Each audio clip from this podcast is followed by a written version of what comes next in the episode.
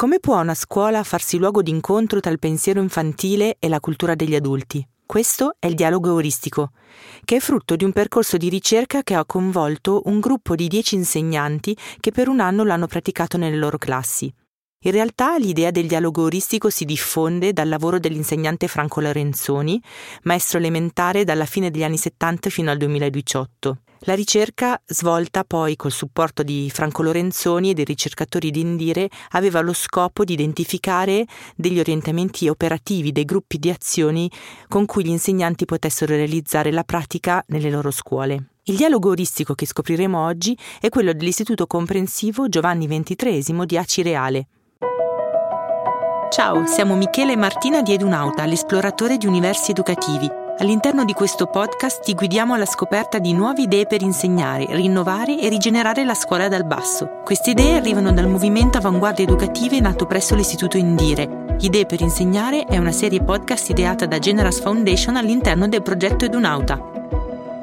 Il dialogo euristico è un modo che bambini e bambine, ragazzi e ragazze hanno di dialogare all'interno della classe e quindi un modo di porsi grandi domande che possono venire o dai grandi autori del passato oppure suggerite dai compagni stessi. Questo modo di fare dialogo è nato per dare spazio e consistenza ai diversi modi di abitare e vivere la scuola, partendo dalla nostra capacità di ascolto, un ascolto che deve essere attento e partecipe e che parte dal presupposto che bambini e bambini pensino, creino e operino connessioni.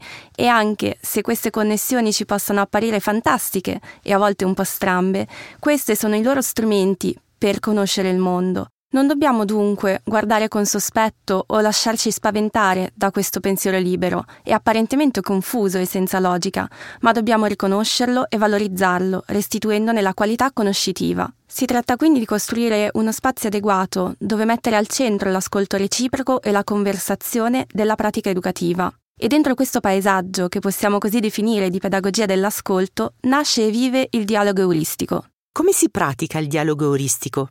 Attraverso il lavoro di ricerca degli insegnanti sono state individuate delle famiglie di azioni, alcune delle quali rimandano proprio ai termini utilizzati in ambito nautico della barca vela. Infatti il primo si chiama Navigare di Bolina.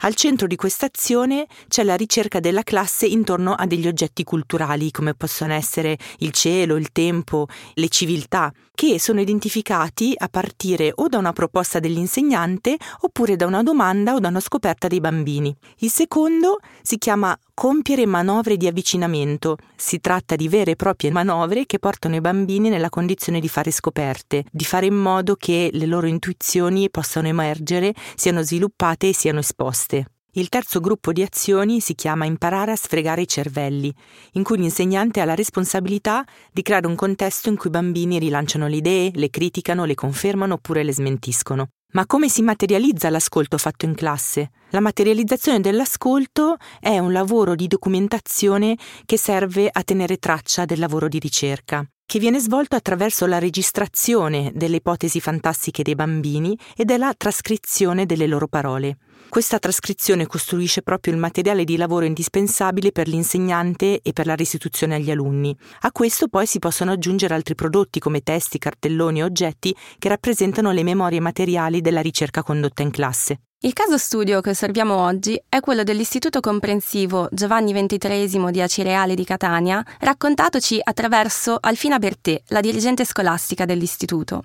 La dirigente ci parla di una pluriclasse, una classe cioè formata da 10 alunni, un po' di terza e un po' di quarta elementare, formata a causa di trasferimenti sia in uscita che in entrata di alcuni bambini. Questa pluriclasse si trova e nasce in una piccola frazione dove si fa fatica a valorizzare l'importanza della varietà sia di età che di cultura e di abilità. E questa fatica è vissuta anche da molti insegnanti, in quanto incastrati nelle sovrastrutture che condizionano il nostro modo di insegnare, come ad esempio la convinzione che si debbano proporre informazioni e contenuti differenti in base all'età e allo sviluppo dei bambini. Per fare un esempio concreto, pensiamo all'insegnamento della storia. Se si ragiona in termini di separazione di informazioni, i contenuti per la terza elementare andranno a guardare l'uomo di Neanderthal o comunque i primi nativi, mentre i contenuti per la quarta elementare partiranno dalle prime civiltà, come quelle della Mesopotamia o dalle civiltà dei fiumi.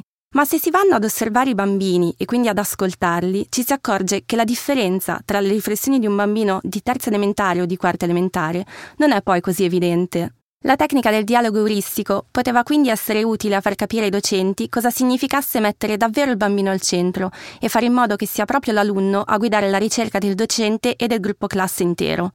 Diamo ora l'implementazione delle quattro fasi all'interno dell'esempio appena raccontato. La fase 1 è l'individuazione dell'oggetto culturale. Nel nostro esempio il tema individuato è l'educazione cosmica, a cui si sono legati un filo conduttore di geografia astronomica che poi ha iniziato a stimolare la curiosità dei bambini partendo dalle loro semplici esperienze di vita. L'idea, condivisa dai docenti, era quella di partire dalla costruzione di una linea del tempo per dare ai bambini gli strumenti per poi costruire quadri di civiltà, in modo da rendere il loro lavoro di approfondimento visibile a tutta la classe.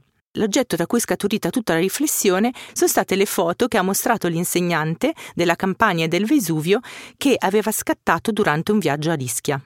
La seconda fase consiste nel permettere ai bambini di fare scoperte. All'inizio i bambini hanno scambiato il Vesuvio per l'Etna, poi sono sorte alcune domande, come che cosa sono i vulcani, perché esistono, come è fatta la Terra, come è fatta dentro e fuori, Così alcuni bambini sono andati a consultare i libri di testo, da cui sono nate altre domande, come ad esempio perché esistono i tornadi, come si è formata la Terra.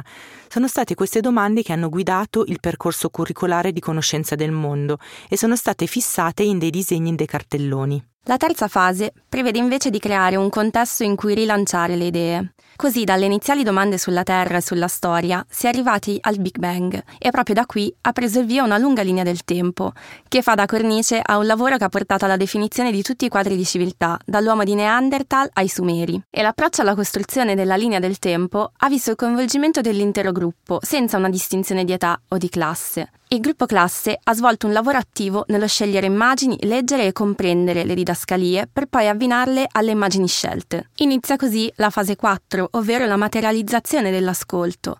Una volta organizzata questa linea del tempo e quindi ricostruita la storia del mondo fino alla comparsa dell'uomo, i bambini di classe terza hanno approfondito gli uomini primitivi, mentre quelli di classe quarta sono andati avanti con le diverse civiltà dei fiumi, utilizzando anche i quadri di civiltà scoperti. Successivamente, andando ad analizzare le informazioni contenute nei loro libri di testo e confrontandole con quelle disponibili nel web, hanno scoperto che qualcosa rimaneva sempre incompleto. Ad esempio, c'era la difficoltà di trovare delle informazioni riguardo ai giochi del tempo, considerato il fatto che comunque c'erano dei bambini anche ai tempi dell'uomo di Neanderthal, e quindi tutti questi bambini hanno cominciato a porsi nuove domande, del tipo perché non troviamo queste informazioni?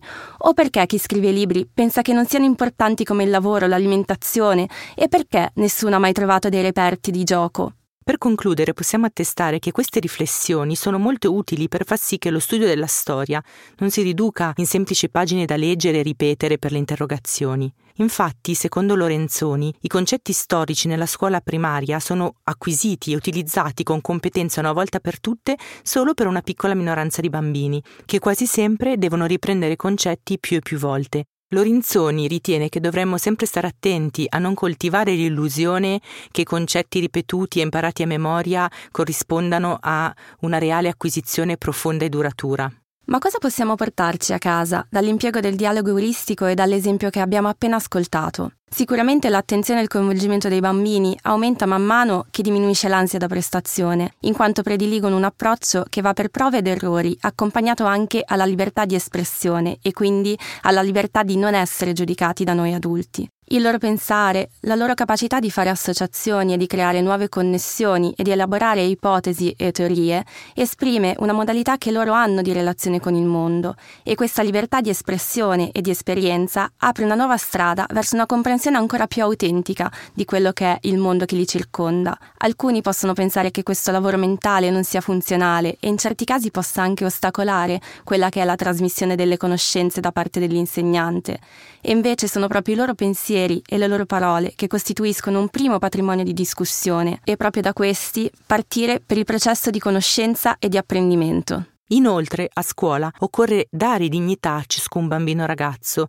rendendolo un luogo dove viene riconosciuto e restituito il valore dei propri pensieri, offrendogli uno spazio e un luogo per esprimerli. Infatti la scuola in questo caso si fa luogo d'incontro con la cultura e le culture e il dialogo euristico è proprio quell'attività didattica che favorisce la relazione con gli oggetti di conoscenza. Si può infatti realizzare un dialogo euristico su qualsiasi argomento seguendo ciò che dicono i bambini e i ragazzi. Anche l'insegnante contribuisce al dialogo portando la propria esperienza e le proprie conoscenze e partecipando attivamente alla ricerca. Inoltre il dialogo evidenzia e dà valore alla eterogeneità, infatti l'insegnante ha la responsabilità di creare un contesto inclusivo. Per realizzare il dialogo infine è necessario darsi un tempo per sostare sulle domande, affinché il dialogo diventi un luogo in cui venga favorito l'intreccio tra le discipline e uno strumento di democrazia. Vi invitiamo a proporre e sperimentare il dialogo euristico anche presso il vostro istituto e a condividere con noi i vostri risultati.